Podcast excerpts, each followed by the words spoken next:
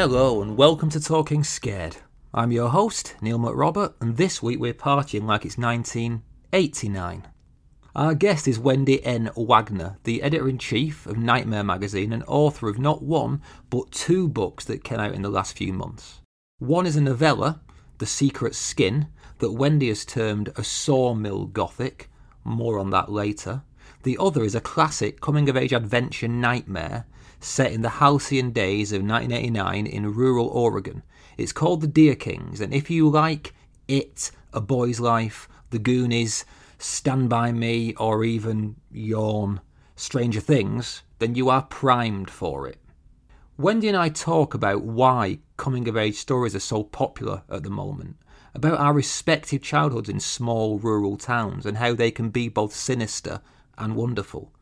We talk about the madness of high school football and the dark side of Oregon's shining progressive light. Oh, and I ask her for the best possible advice on getting published in Nightmare for all of you writers out there, not for me, honest. so, grab your BMX and let's head back in time to when summers were filled with joy and monstrosity. Let's talk scared.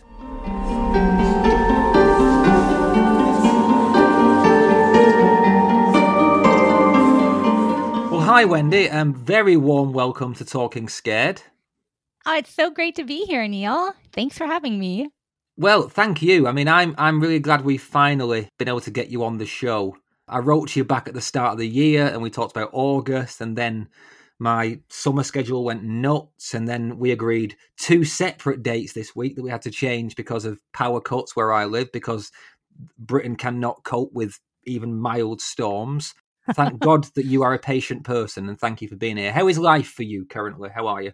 Oh, I'm great. Uh, you know, I totally understand, uh, you know, dealing with power stuff.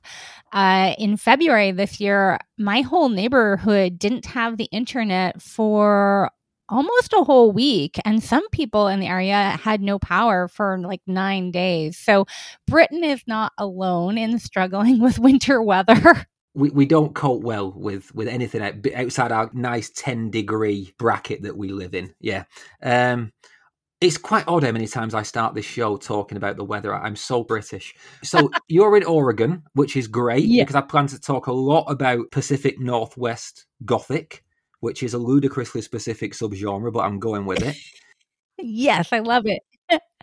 You've got two published pieces of horror gothicy fiction this year that we can talk about. So in October, you published your novella The Secret Skin, which is a haunted right. house tale of a very particular type. But before that, back in the summer, you released The Deer Kings, which is like this quintessentially summer horror novel. And I was immediately tantalized by this, and it will become obvious why when you give us a brief synopsis of the book. My listeners will understand immediately why I was so so into this novel. But if you don't mind, start us off there. Introduce us to the Deer Kings. Sure. Well, The Deer Kings is is one of those kinds of stories that goes back and forth between two periods of time. So, um, there's parts that are told about a group of kids growing up in really rural, economically impacted Oregon. And it's like 1989. So it's got this really, you know, kids on bikes kind of vibe. Um, and these kids, you know, it was different back in the 80s. Your parents went off and left you for a long time. And these kids are really oddballs. They don't really fit in in their town. And all they really have is each other, which it's good that they have each other because um, a guy moves into their neighborhood who's like this really vicious and sadistic drug dealer and he kind of winds up targeting the kids to like bully them. So they pull together and they use like their interest in the supernatural to create their own supernatural protector to help them uh, deal with this bully and it's it's you know it's this giant deer that runs around and protects them. Um, but unfortunately other people in the town find out about this creature and they want to use it for their own nefarious purposes. And so in the 80s there's sort of like this big showdown. And then years later, as adults, these kids wind up having to come back to their hometown and they find out, oh, this thing that we thought was gone this this creature that we created it's still around and people are still using it for their own nefarious deeds.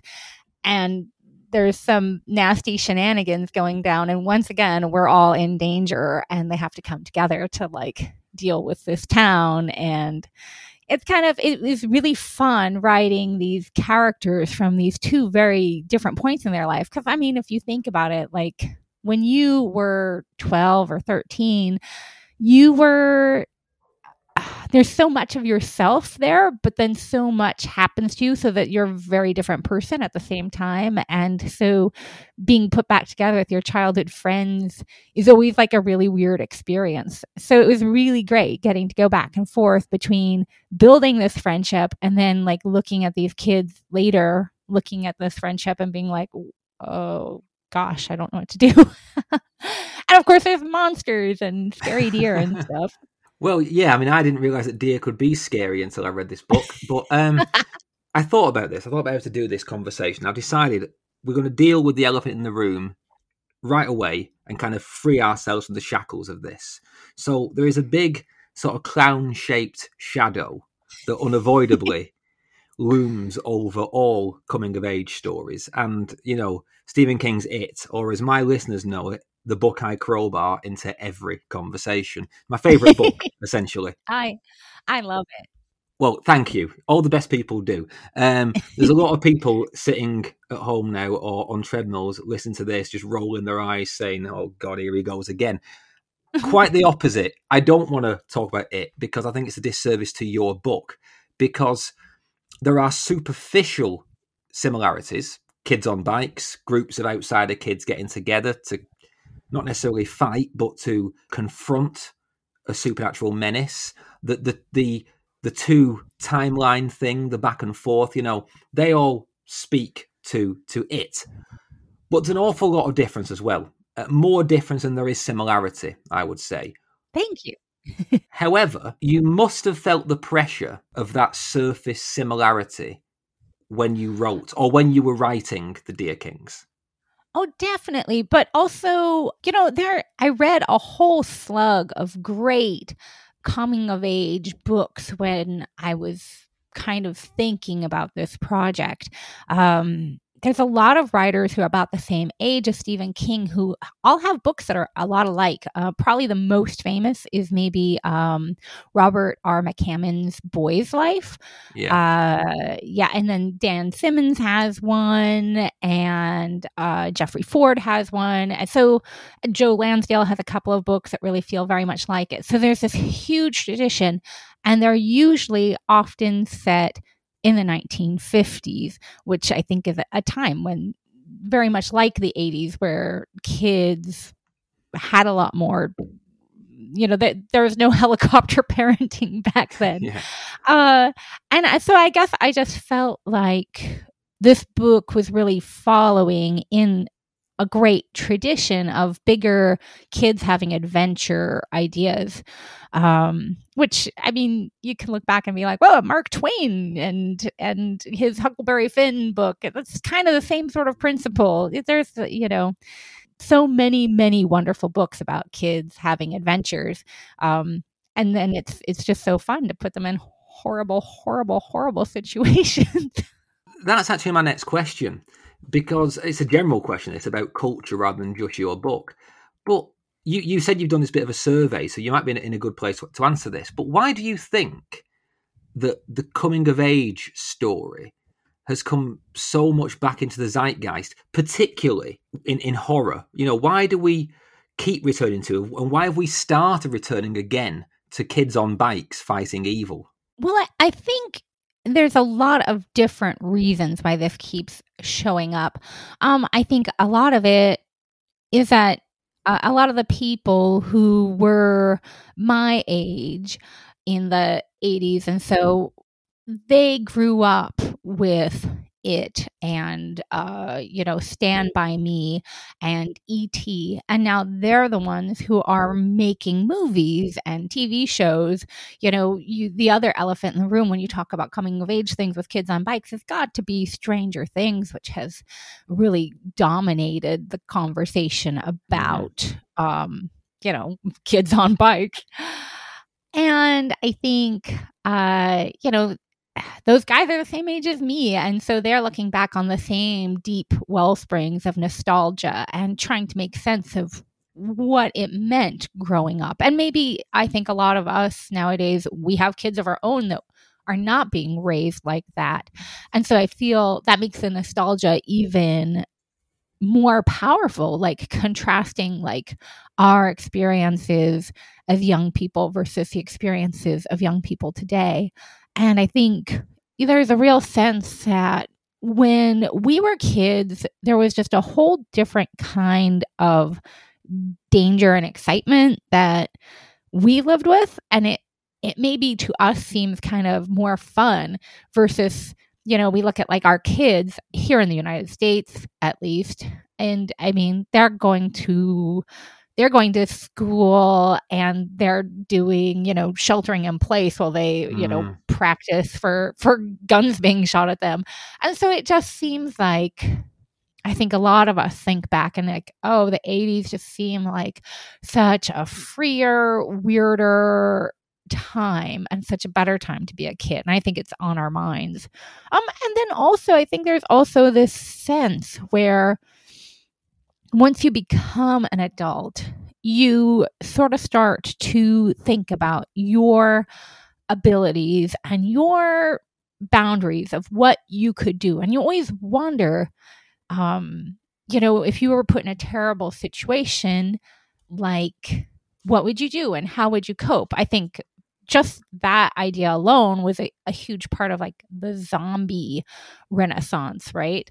Um, and so this is sort of a different way of dealing with it. It's like when you you think back to like when you're a kid and you're maybe a little bit more physically capable than you are today as like a, a stiff and sore old adult and you're like man i could run so fast. I could do all these things. What what could i have done if i had some freedom? What could my, my buddies have done? And you remember the things that you did do and they seem almost legendary and you're like let's just kick that up a notch and and really make it fun and of course too there's also like the theme just what is more evil than somebody that wants to target kids, right? So it, it has, there's always going to have this epic feeling to having a villain that targets kids um, against kids. And, and they're in like the worst possible situation because it's like they can't drive away, they can't buy a gun, they can't uh, you know, people don't take kids seriously. So they often feel very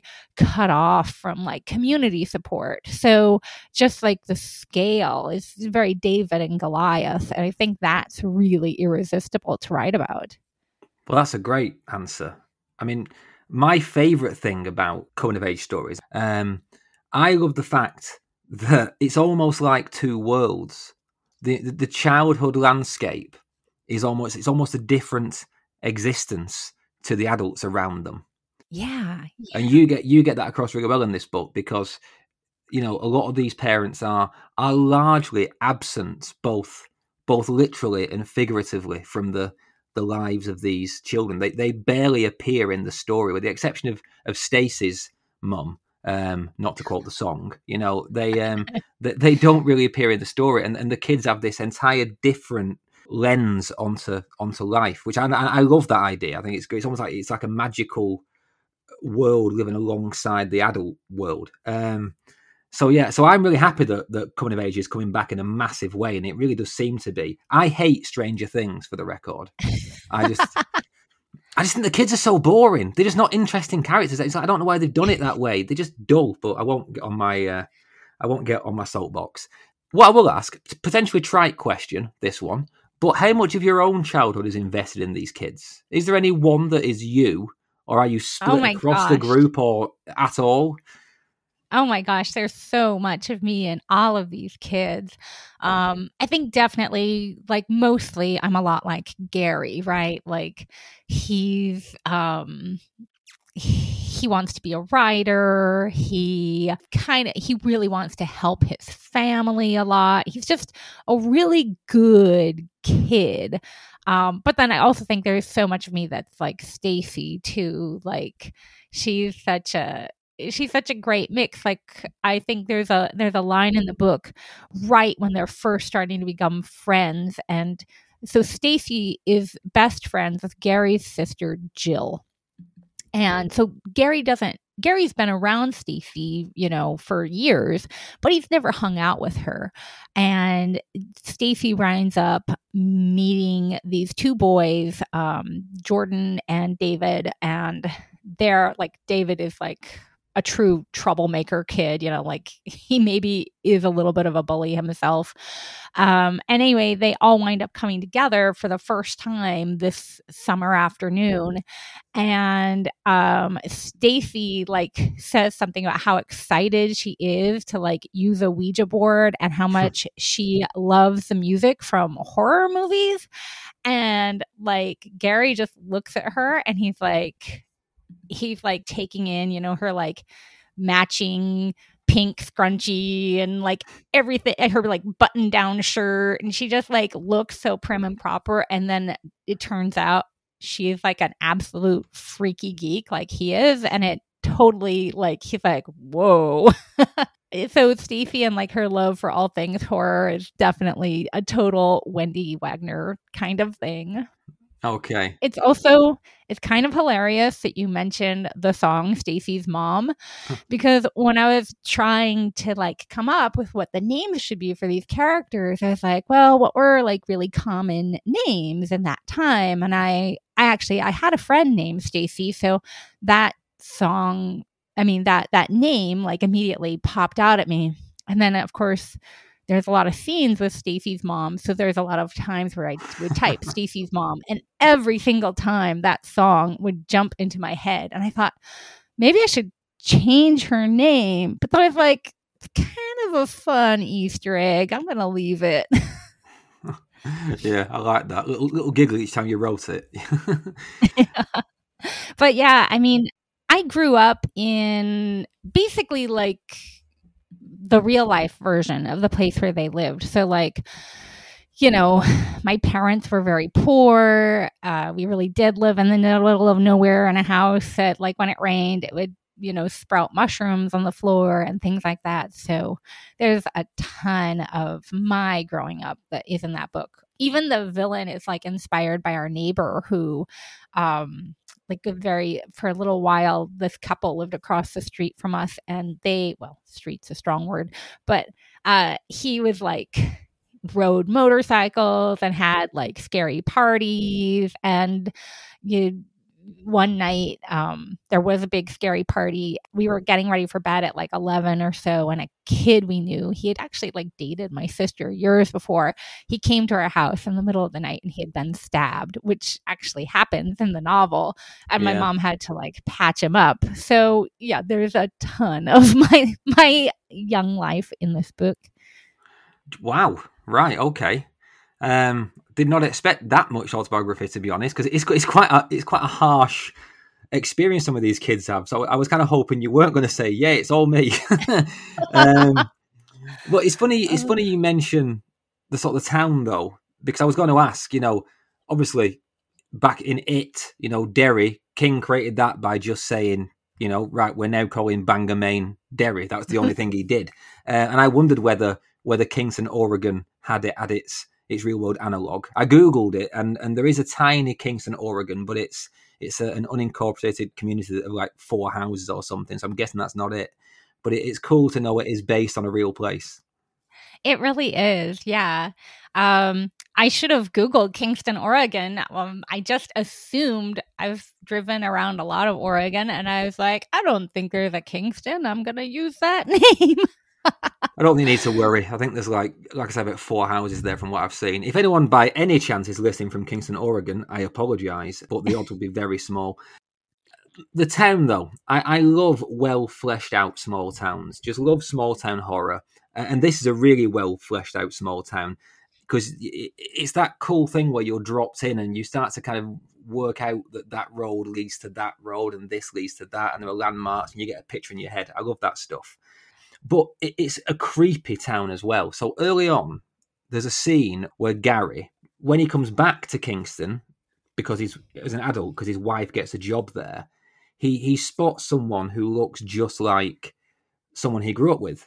And he says that anywhere else it might have been a coincidence, but in Kingston there is the very real chance that it's a relative or even that person's kid. Now that really resonated with me because I grew up in a very small, depressed town in northern England, and I I know how small gene pools can get. And I also know that there is this weird sense that everyone is connected. And if you leave and you come back, you just really do not feel part of things ever again. As Tom Wolfe said, you can never go home again. But that connection, that sense of this network of people knowing each other, that that can be a comforting thing, or it can be, as is the case in Deer Kings, quite a sinister thing, it? yeah, yeah. Um, so I was born in Eastern Washington in a small town where actually, you know, two roads are named for my family, right? Mm-hmm. It, it's one of those extremely tight knit, small farming towns.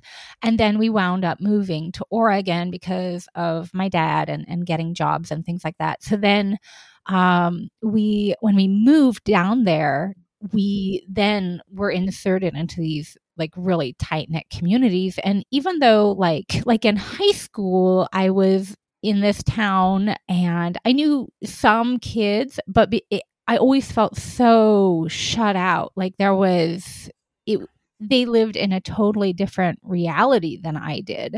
Uh, and they would, it was very, I, it wasn't terrible because there were enough other outsider kids that we were like happy together. And I think like we didn't care about it so much. But looking back at it, it really was like there were the people who had grown up there and the people who belonged there and then there were the rest of us and it's funny because even today like you know I'm friends with people I went to high school with on Facebook.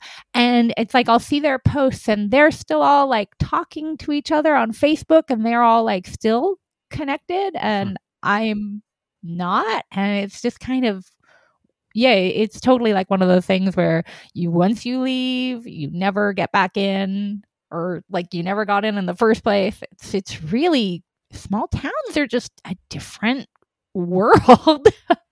Definitely, like I say, it, it, even though it's a completely transatlantic experience, there is so much to be said about the similarities between my upbringing and the upbringing of the kids in this story, and presumably yourself as well. It, it really does map really well. Um, and that was one of the favourite parts of the book for me because, quite aside from this supernatural entity, which we'll get to, in the present day part of the story, and to an extent in the in the you know the flashbacks with the kids, but certainly in the present day, there's this whole other strand of threat that intrudes, and it's got it's to do with that network of people who know each other, because you get this creeping idea of an entire town conspiring against an individual, and it's it's nightmarish and, and all too easy to imagine.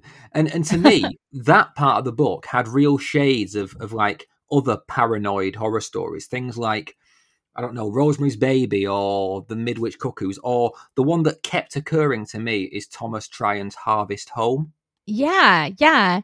I mean, that was actually where this book started from was the idea of those creepy stories where you feel like there's something going on, but you can't put your finger on it. I think, you know, a great example of this, even though it's a funny movie, is Hot Fuzz, right? like, you know, watching that, that something's going on. That's a that is a great example. That is a fantastic example. I hadn't thought of that. Yeah, exactly. uh, I I always wanted to like tell people like, well, this book is just like Hot Fuzz, but serious and gloomy. uh, yeah, so like that was actually like the seed of the idea for this book was, I mean, probably from Hot Fuzz because when my daughter was younger, she watched it all the time. It's a family favorite. Um, and which obviously Hot Fuzz is totally, totally like a comedic retelling of The Wicker Man, right? Yeah. Um, and so it's like the idea of this community where everybody's in on this secret, uh, except you, except you could maybe, if you sold your soul to the devil, you could be a part of it. Maybe, you know, like that. I think like that's a big part of what the present day timeline is about. Well, yes, and and that can't help but center on football. yeah. Um, yeah, so there's this whole cult, and I mean that word in in several different ways. There's this cult kind of that's focused on the school and the football team. Now, I only know what a booster club is from watching Friday Night Lights. Go Panthers. and I thought they were scary in that, but by God, your version of the Boosters Club. I mean, do things get that crazy over kids playing sports in these towns? It seems insane to me. Uh, you know, I don't know if it's like that nowadays. I know that in a lot of towns, like when I was a kid, people were pretty excited about the football team. Um, in like 1990, it had gone to the state level, it had done really well. So it was the kind of thing that really brought the community together.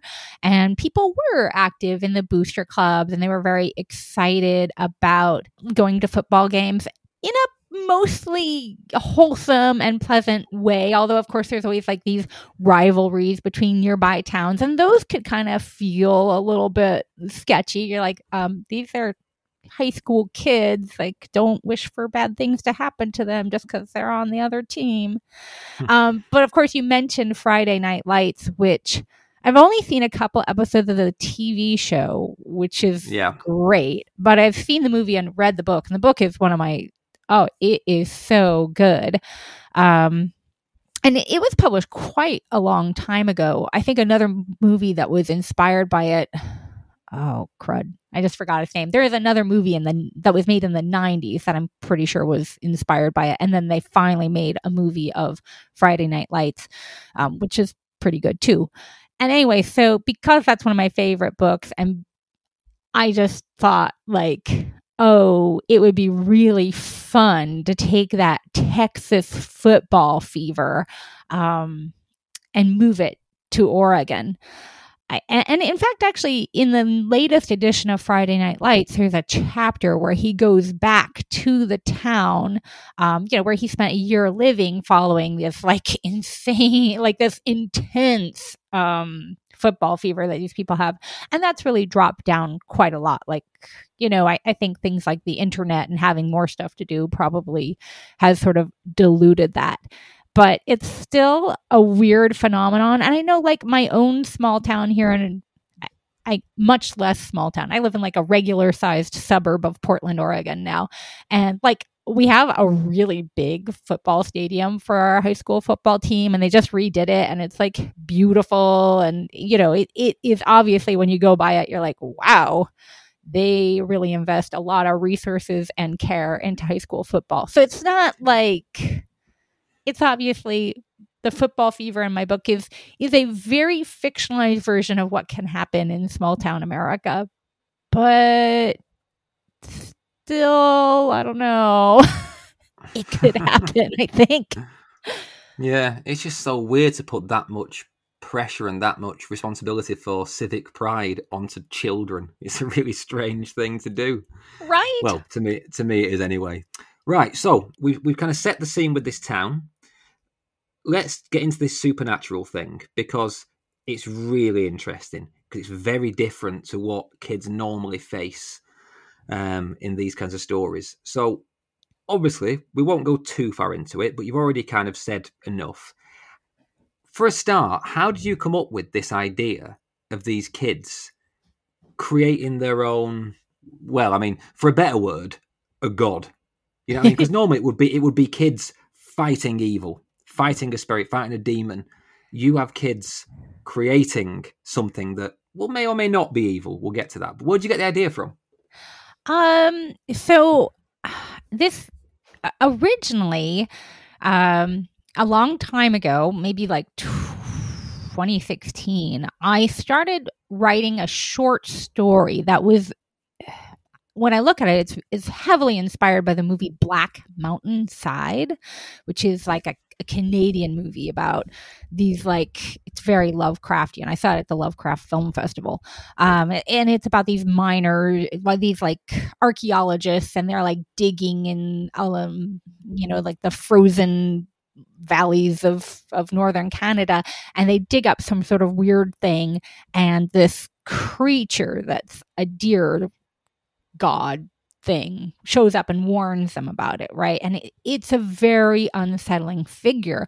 And the image they created of this deer god just stayed with me and stayed with me for for like mm, months. And I was at this art show with my husband he he likes to paint and he was showing some art and i was taking a little break. I had a little cocktail and i was sitting in a little area and i was like oh, there's like nothing to do nobody to talk to it's really loud. And i looked up and i saw as is often the case and in many places that you go to in Portland. Uh, at this time, it was sort of, you know, ironic taxidermy was really in. And there was like a taxidermy deer head on the wall. And being in this shape, in this place, this dark bar, and seeing it. And I was just like, oh man, I gotta write a story about this creepy deer god thing. And so I wrote this story, which is called The Deer God. And it actually came out in an anthology last year.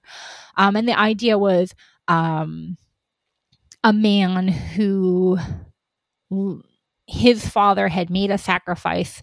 Um, to to save him from leukemia when he was a kid. And now as an adult he wants to help his son who has mental health crises. So he like cuts off his toe to get help from the deer god. Um, and that story got rejected by uh, a magazine. And the editor was very kind enough to send me notes about what he thought would make it work better. And a lot of the things that he said really resonated with me. Um, but when he said them, I was like, the way to make that fix work would be to make this into a novel. Um, and so I went in thinking, I want to write a story about a town that worships a deer god, but most people don't really know what it is. And I played around with that idea for a really long time. Uh, and I kept kind of going to it and giving up. And then uh, at a different point, I had had this idea about these kids who uh, start fooling around with the supernatural. And one day, a lot of times when I have projects that I can't make work out, sometimes I will somehow have this leap of intuition that if I slam together two projects that aren't working, that it will make some kind of new fantastic thing happen. And that just hit me when I was thinking one day about this Deer God project. I was like, what if I take this book that I'm already thinking about having be in like, you know, my childhood Oregon landscape and I mash it together with this deer god concept, what would you get and how would you tell it? And I was like, I think I have a great idea.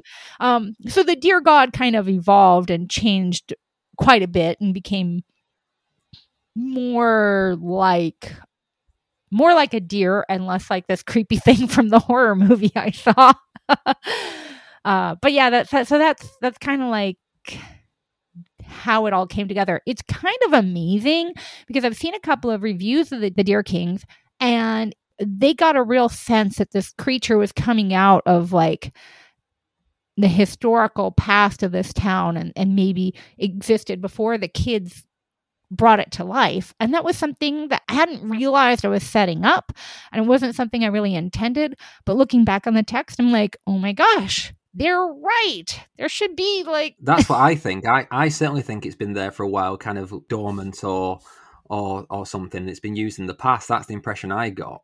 it's so funny that like when you're writing, you kind of can get like shut into your own plans. Mm-hmm. And so you think I know exactly what I've done, but then you know you you're actually surprised if you what you really created and what you did.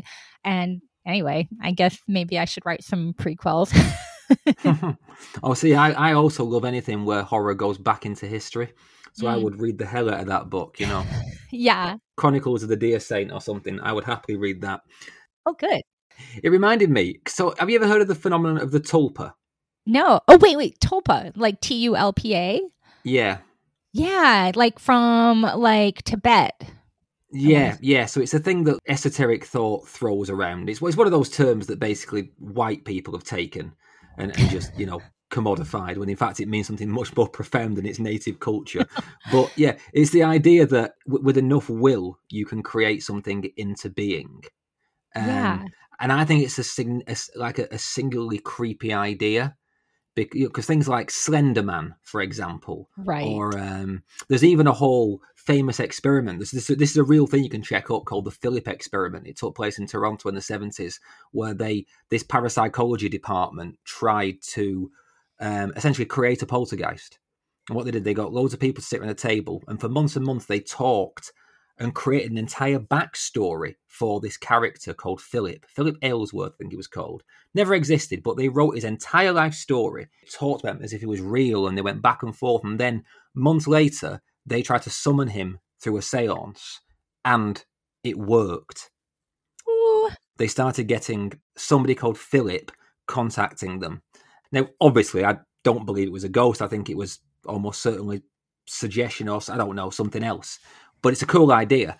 And I just find it such a creepy idea because it's the idea of creativity is always seen as a positive thing, but it can also, in the wrong hands, be destructive. Oppenheimer, you know, look upon me, destroyer of worlds, all that kind of thing. And I think yeah. taking the idea of that that literal power of you can create something, if you put that in the wrong or irresponsible hands, say the hands of children, it becomes a very frightening prospect. So yeah. I really liked I like that this this supernatural problem came from the kids rather than was pitted against the kids. But it, it poses my question. Simple one. Is the deer saint evil? Or is it just a tool you use to expose human evil in this town? I'm not sure. I feel like when it first shows up, maybe it's sort of a like a neutral entity. But I think mm-hmm.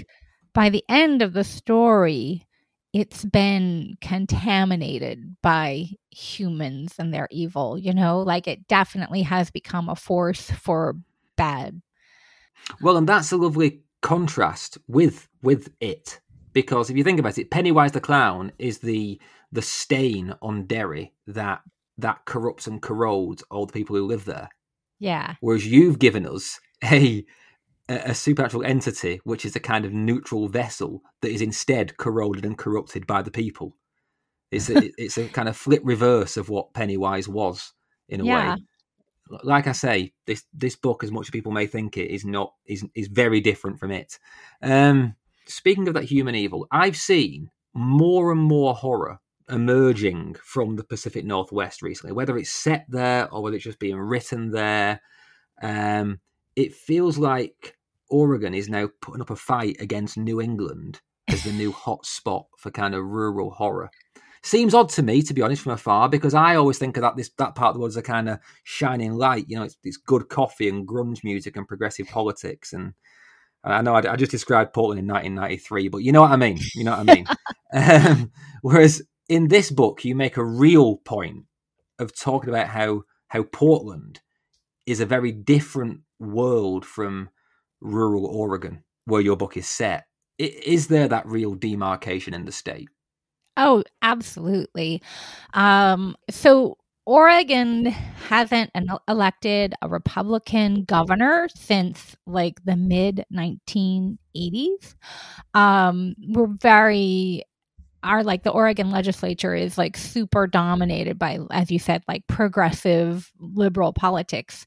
Um, but when you see a map of Oregon by like voter registration, there's just this blue puddle, and that blue puddle is Portland, and that's all, you know, liberals. And a little river runs down the middle of the state following the main freeway system, which connects like all the university towns. Mm-hmm. The rest of Oregon is extremely conservative. Also, Oregon is is an area where the population is extremely concentrated and and the economy is extremely concentrated around one city. So I, I think something like 67% of all jobs are in the Portland metropolitan area. And the rest of the state is incredibly undeveloped. There's whole corners, like in the southeast Oregon, where the population density is something like one person for every 100 kilometers, I think. It's there's like nobody over there. And same in Southwest Oregon, most of the land is either owned by the by the government like it's a state or national forest or it's owned by timber companies. So you have vast swathes of this place where there's just there are very few people. And the, the people that are there are often there to get away from people there's kind of a, a long history in the Pacific Northwest of you know it's it's like an area where serial killers have been able to work without being caught. Um, you know poachers can work without being caught. It's a it's a place where people see it as easy to escape from law and order. And there are a lot of people in this in the Pacific Northwest who I think are very opposed to government control of things. It's definitely a a lot of areas where people, you know, they are want to be self-sufficient. They think all people should be self-sufficient and they should be armed to the teeth while doing it. So mm-hmm. there's definitely a very strong difference uh, between the cities and the rural communities. And there always has been. There's always been a, a lot of tension between the different places. Um, and I also think a big part of the reason why, like perhaps in movies, I think a big reason why you see a lot of movies be set in Washington and Oregon is because it's so cheap to make movies in British Columbia in Canada, yeah. uh, and and we we are the closest thing that looks like them.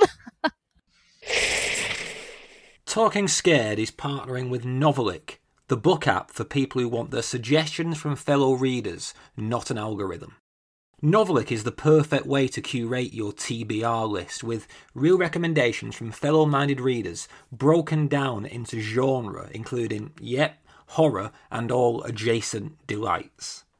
You can download Novellic for free on iOS or Android devices and get browsing right away, or join a book club for more in depth chat on your favourite topic. The Talking Scared Club is up and running now for Patreon members. Try Novellic for a nicer way to find your next read.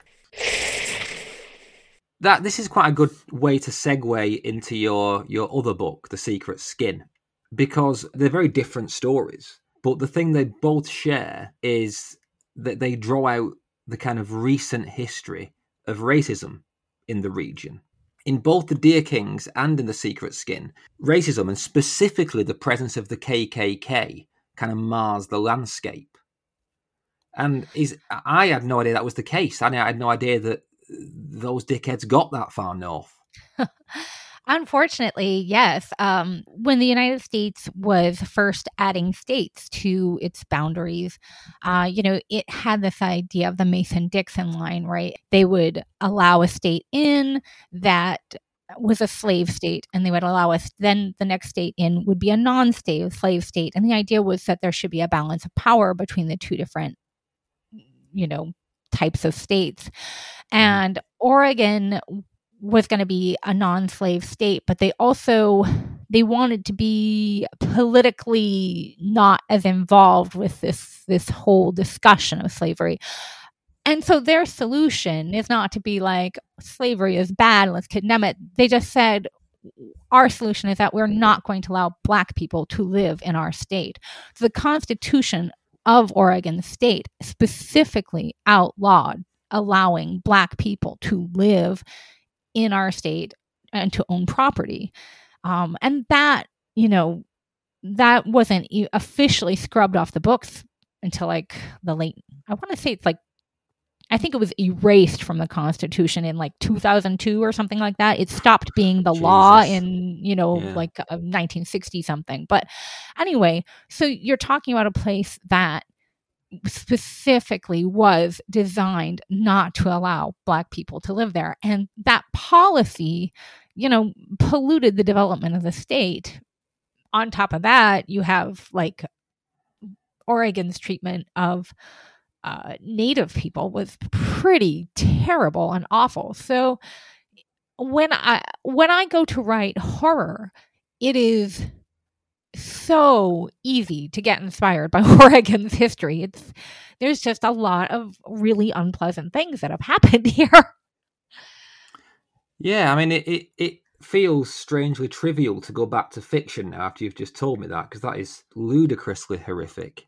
Right. I was gonna say I in like the 1940s, Portland was actually the site of like the first Japanese internment camp, you know, like they rounded up all the people in the Pacific Northwest who are of Japanese extraction and parked them in what is now the Expo Center until they like packed them off to more awful places.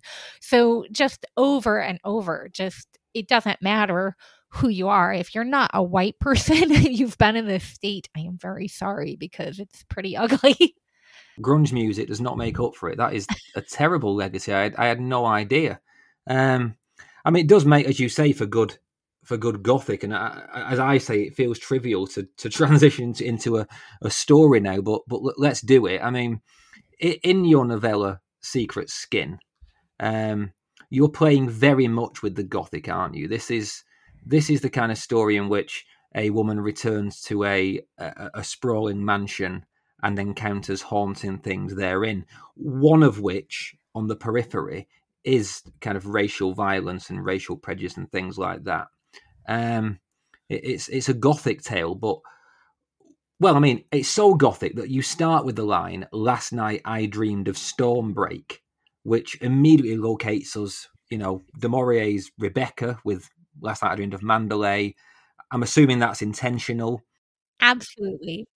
But Interestingly, you give this story its own designation on the title, Sawmill Gothic. Now, I saw that on the cover and I got confused at first because I thought, is it a series? Is, is, this, is this like a, a series of books or is it an imprint or something? But it's an actual term that you've coined, right? Yeah, yeah. Um, you know, so before Portland was on the map for, you know, donuts and and great music. Oregon was kind of like a cultural backwater.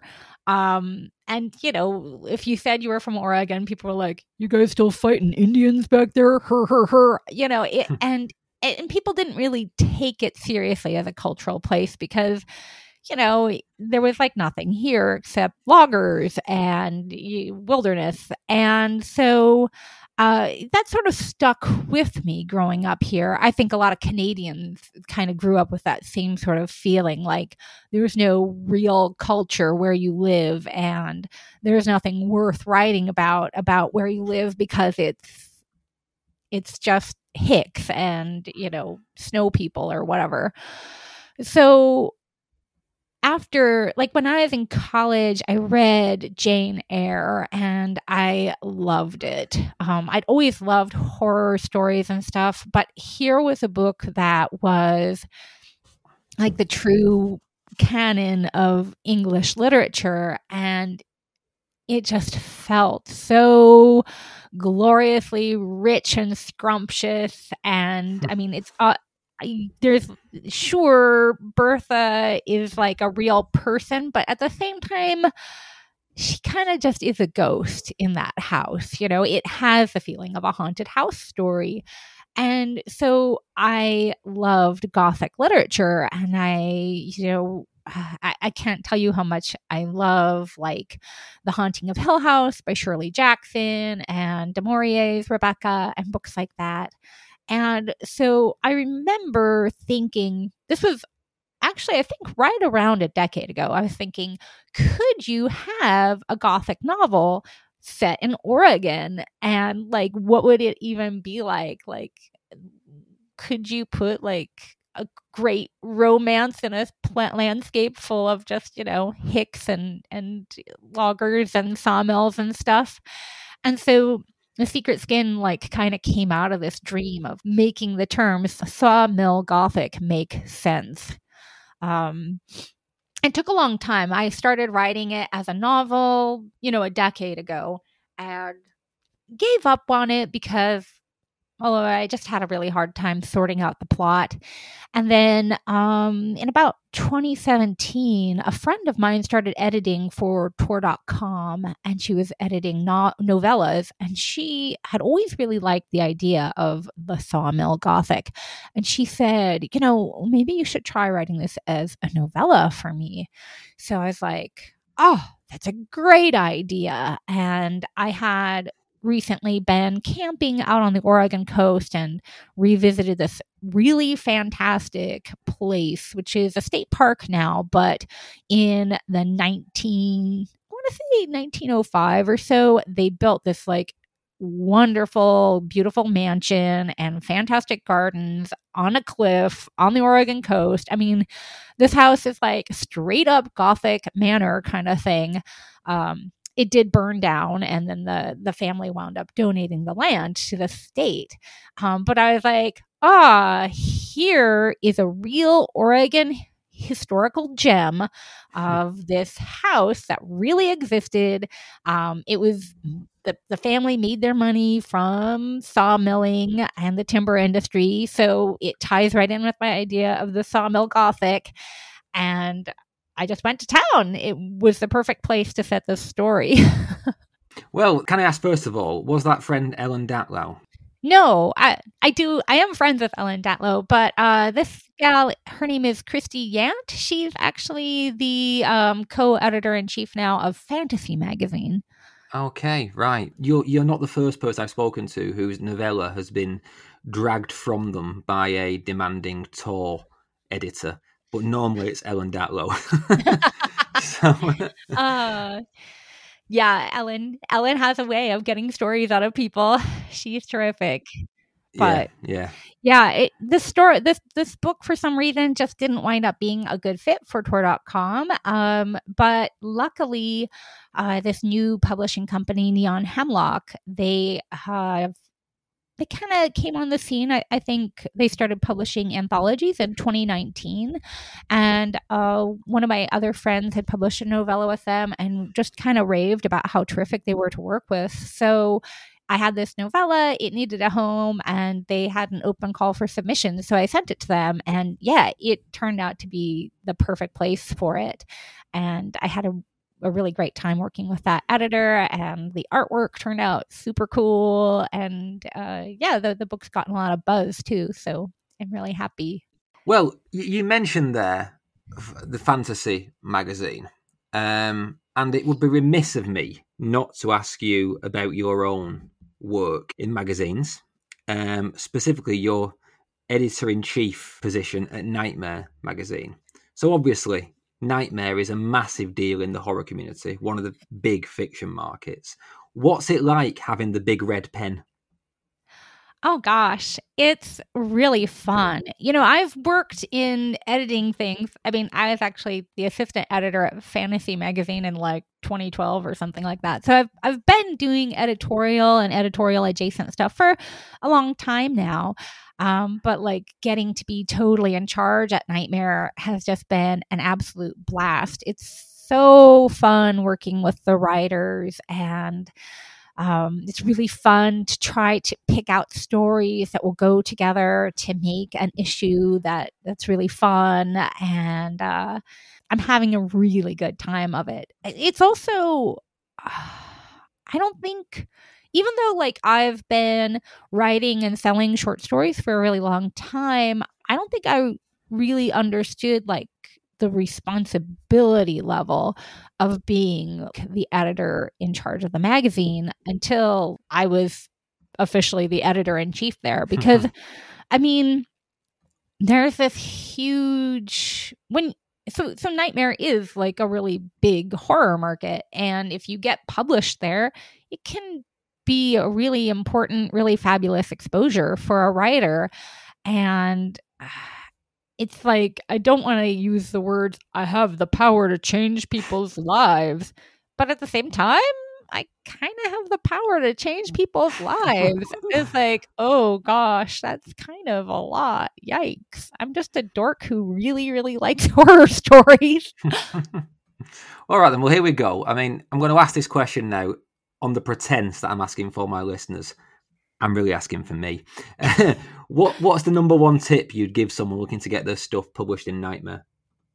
Uh, the number one tip I would say is try to make your story just as full of character as possible because that's really what makes horror work i think is being really immersed in the character's world it, it, it, takes a lot of work to get your prose to really connect with your character and it's worth just take your time and and try to to do that You heard it here first, guys.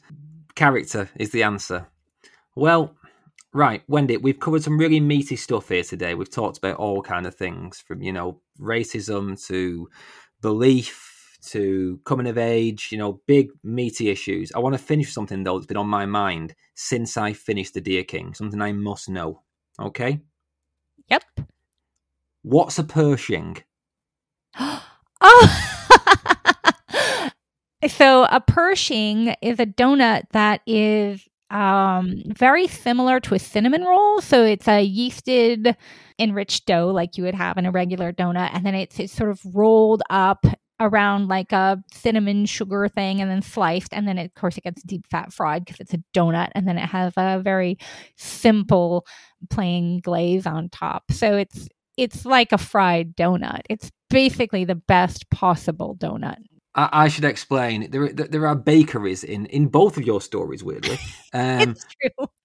There are bakeries that you you write in such a way as to make me starving. I was reading this book in bed last night, thinking we've got nothing in the house to eat, and I'm just like really hungry.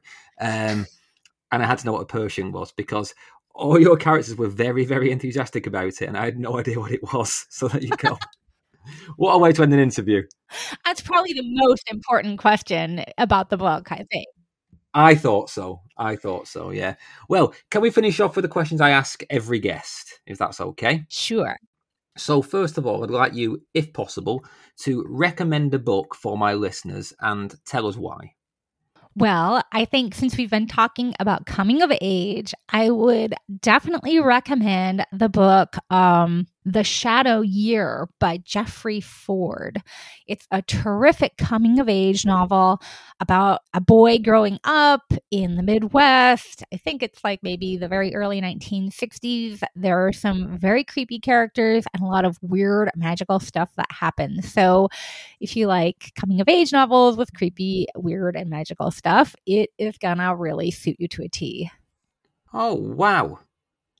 I did not know this. I always call like the holy triumvirate of coming of age horror it, Boy's Life, and Summer of Night by Dan Simmons. And just to give listeners with my with, who share my fixation a bit of a thrill, I'm going to read the first line of the synopsis. I've just googled it. In New York's Long Island, in the unpredictable decade of the 1960s, a young boy laments the approaching close of summer and the advent of sixth grade. I don't care about the plot beyond that point. I just want to read that book. Thank you so much for bringing that to my attention, let alone the listeners. I'm delighted to know about that. I'm going to read that immediately. Oh, good. Jeffrey Ford is a fantastic writer. His prose is wonderful. So I think you will have a good time reading it. Yes, definitely. I uh, I need to read more Jeffrey Ford. I've only read the one, the novella he brought out a few years ago that I can't remember the name of um, about the church. But anyway, it's all I've read. But I will read The Shadow Year. Thank you very much. My last question, Wendy, is what truly scares you? Well, this is a very niche sort of fear. Um, Brilliant. But I, I think I've had goldfish sense. on this before. I've had goldfish and, and gaps between stairs. So have at it. Oh, okay. So I'm very afraid of being in a car and driving next to high drop offs or drop offs that are next to water.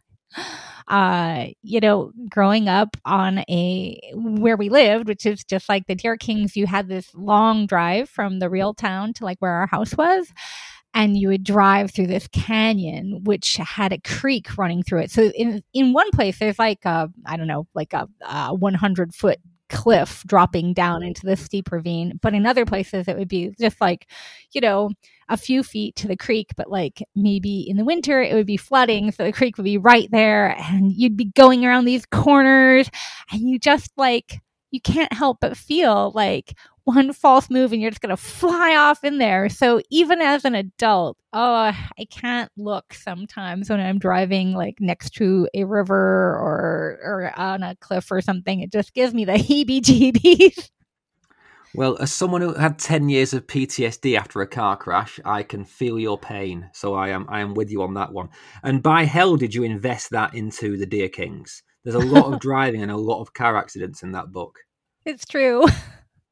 Well, this has been a great chat. You've given me another book to add to the canon of coming of age stories. Well, two books, including the Jeffrey Ford one. Sorry we couldn't talk longer about The Secret Skin, but everyone go and read it. It's got a really nice riff and play on on traditional Gothic in a, in a different setting.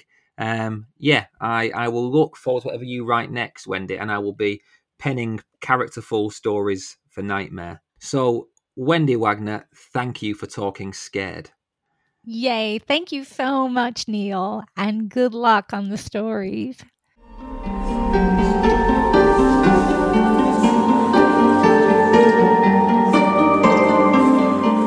The comparison to Hot Fuzz is absolutely spot on. Not only does it get across the sheer weirdness of the Deer King's small town setting, but it also totally captures that tone of being an outsider in a place that doesn't like them. The fact that she used that film to sum up the experience of small town Oregon also shows just how much these places are the same the world over, because Hot Fuzz is my town as well. If you haven't seen it, or if you're wondering what the hell we're talking about, it's a comedy, horror, mystery, action thing by Edgar Wright, the director of Shaun of the Dead, about the smallest, pettiest, most sinister town. I, I don't know why I'm even bothering. You've definitely seen it already. Go watch Hot Fuzz if not. But back to Wendy and the Deer Kings. I really like this book. Obviously, you know my taste by now, so that'll be no surprise but it really does fit with that holy triumvirate of coming of age stories that I mentioned in the conversation. All the ingredients are there, but they're given a shake of weirdness that offers something new, and I especially like the fact that the supernatural aspect is courted rather than confronted. That's an interesting spin. There's also an unusual slippage in the structure of the novel. Now I can't actually tell whether this is intentional or just a happy accident. I should I should have asked. But it often feels in the book like the timing of events is slightly awry. Things seem to overlap or happen too far apart, and, and it all comes together to summon this sense of memory rather than narration, which actually suits the nostalgic note of the novel to a T. It may be that none of that is intended and, and, that Wendy would be horrified to hear me say this, but even if it is an inadvertent flaw, it actually worked for me. I enjoyed the Deer Kings more than The Secret Skin, but that again is due to my own tastes and my preference for novels over novellas. Now, I know that's really bucking the trend at the minute, with everyone clamouring for the next great novella, but I like longer works generally, with more texture and more space to lull you into the story. Don't get me wrong, a great novella is welcome, always welcome, especially considering the endless pressure I'm under to read for this show. But just like Cass Khaw's Nothing But Blackened Teeth, I would have liked to have seen the story of the Secret Skin expanded to give me more depth, because it is a great story. And the transposition of the traditional Gothic to this Oregon setting is great. I am all for Sawmill Gothic going forwards. Speaking of going forwards, I have good news and bad news. First of all, the sad news is that Peter Straub won't be appearing on the show anytime soon. Apologies, as I know many of you were looking forward to it, and I, and I hate to promise and not deliver. However, Peter reached out to me to apologise and say that he's still recovering from his surgery and he doesn't feel in the best position to do the interview. I responded, passing on my love, your love, and stressed how strong his fan base is, even using this show's audience as a small sample. I hope you all understand and that we can all join in wishing Peter well. I would still recommend that every single one of us goes away and reads Ghost Story over the Christmas break because it is the best ever winter horror novel, in my opinion, and it's the right opinion. On a more positive note, I've got a very exciting guest coming for the first episode of 2022. All I'll say is that I would recommend you all start catching up on John Connolly's wonderful Charlie Parker series right now. Going into the new year, I'd be really interested to know if there is anyone you would like to hear from. I do try to fit the schedule around new releases, but increasingly I'm realizing that, that isn't always the most important thing. So, if you just love to hear me speak to a certain author, let me know. Even better, let them know and tell them how great it would be for them to come on this show. I'm sure if we all get in touch with Stephen King via Twitter, he might do it. Please, though, please, do not take this as an order to harass your favourite writer. Please. And speaking of getting in touch, I've now made it easier to reach me. All the social media accounts are now the same. They're all Talk Scared Pod, and that's on Twitter, Instagram, and Satan Help Us TikTok. If you want to see me release increasingly grumpy videos and occasionally see Ted, then yeah, give me a follow on there. You can also email direct to talkingscaredpod at gmail.com, and I do try and respond to all emails. It's been a busy few months, so if you've written in and heard nothing, give me a nudge. Lastly, you can support the show and show me some love via Patreon. The link's in the show notes, or you can just go to patreon.com slash talking scared pod. I've just thrown some bonus stuff on there with Richard MacLean Smith from Unexplained Pod, in which I get a bit ranty about religion in horror and we talk about Midnight Mass. Yeah, it's good. I'd like to say a massive thanks to Janelle Jansen, who is the latest addition to the Patreon mob. Thanks, Janelle. Okay, on we go into the dying embers of the year. Next week, I'm back with something truly appallingly horrific and not at all in keeping with the season. Insert evil laugh. Until then, though, oil your bike chain, pump up your tyres, and remember that stranger things will be forgotten, but Goonies never die. Read good books, and remember, it's good to be scared.